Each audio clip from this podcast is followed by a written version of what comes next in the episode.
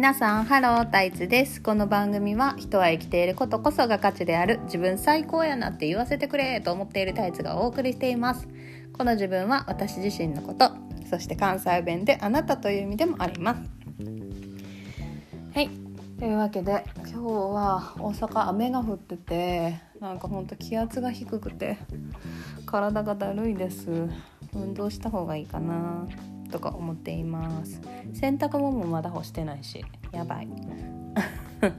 やばい。えっと先週あ今日はね、えっと、先週自分らしさを知るには2種類あるよっていう話をしたと思うんですよ。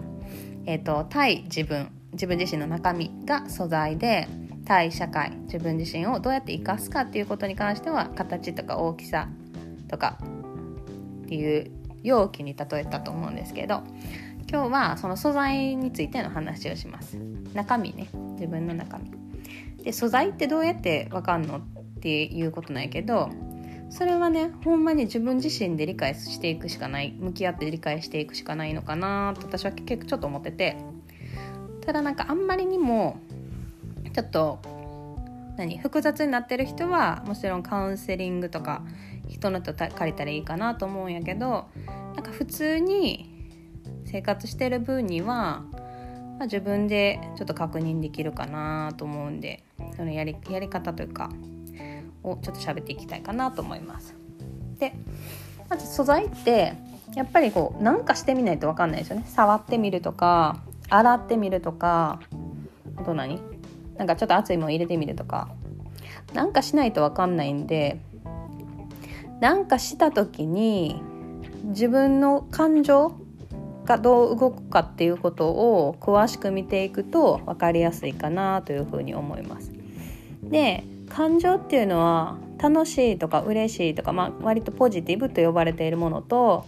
悲しいとか寂しいとか腹が立つとかネガティブって呼ばれるもの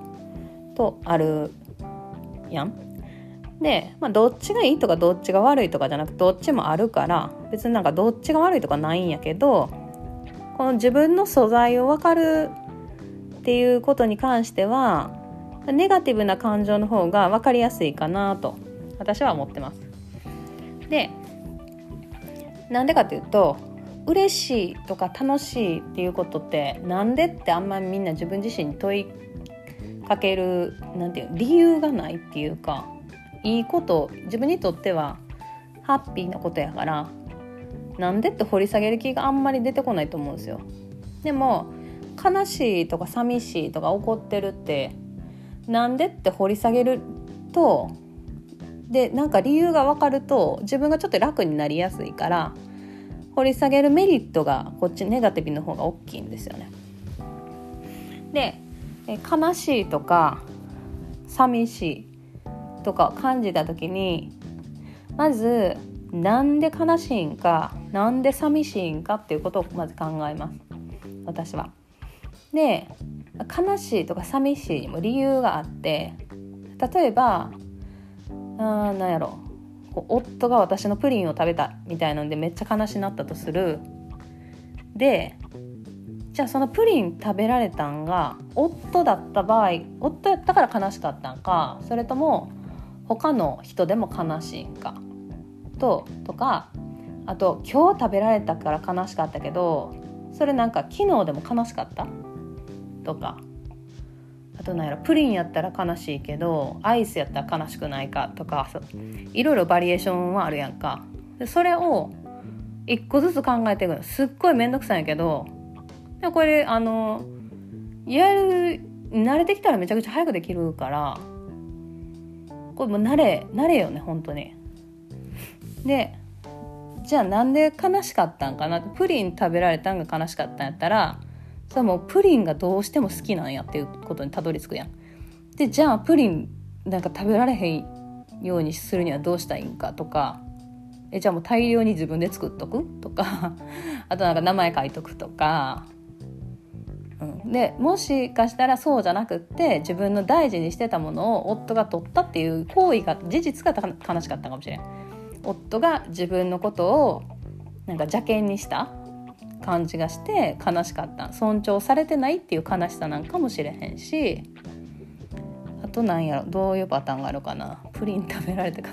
すっげえ悪い例え。えっとプリン食べられて悲しかった。何があるかな。そうやね。まあでもそんなもんかな。プリン。あとはなんかその最近コミュニケーション夫とちゃんと取れてなくてなんかこうへこんでるのに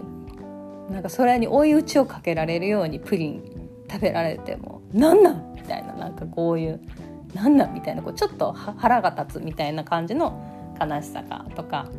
なんかいろいろあるやんだからその悲しさの原因が何かっていうことを突き止める寂しさの原因が何かっていうことを突き止めるっていうことをすると割と何が自分が嫌い悲しくなって何が自分を寂しくさせるものなのかっていうことが分かるやんか。気ぃつけなあかんのは怒りで怒りっていうのは二次感情やからその下に絶対何かの感情が潜んでるよね。悲しい。もうそれも悲しいとか寂しいとかかな多いかな。だから怒りめっちゃ腹立つっていう時はなんかそう、まあ、恐れとかもあるよね。怒りの下にね。だからそ何が怖かったんか。何その腹が立つっていう下に何があるのかっていうのを割とよく見た方がいい。うん、その点では悲しいとか寂しいとかなんか分かりやすいかなと思うけど、まあ、そんな感じでこうネガティブな感情を一個ずつ一個ずつこうなんていうの皮剥がしていくじゃないけど玉ねぎの皮むいていくみたいな感じでなんで悲しい？なんで寂しい？なんで怒ってんの？なんでなんで？なんでってこうどんどん剥いていくと最後なんか玉ねぎ芯みたいの出てくるやん。芯をあなるほどこれが寂しかったんやなっていうのを発見する。で発見するとめちゃくちゃ今後役に立つしこういうのが嫌やったんやなっていうことが分かるから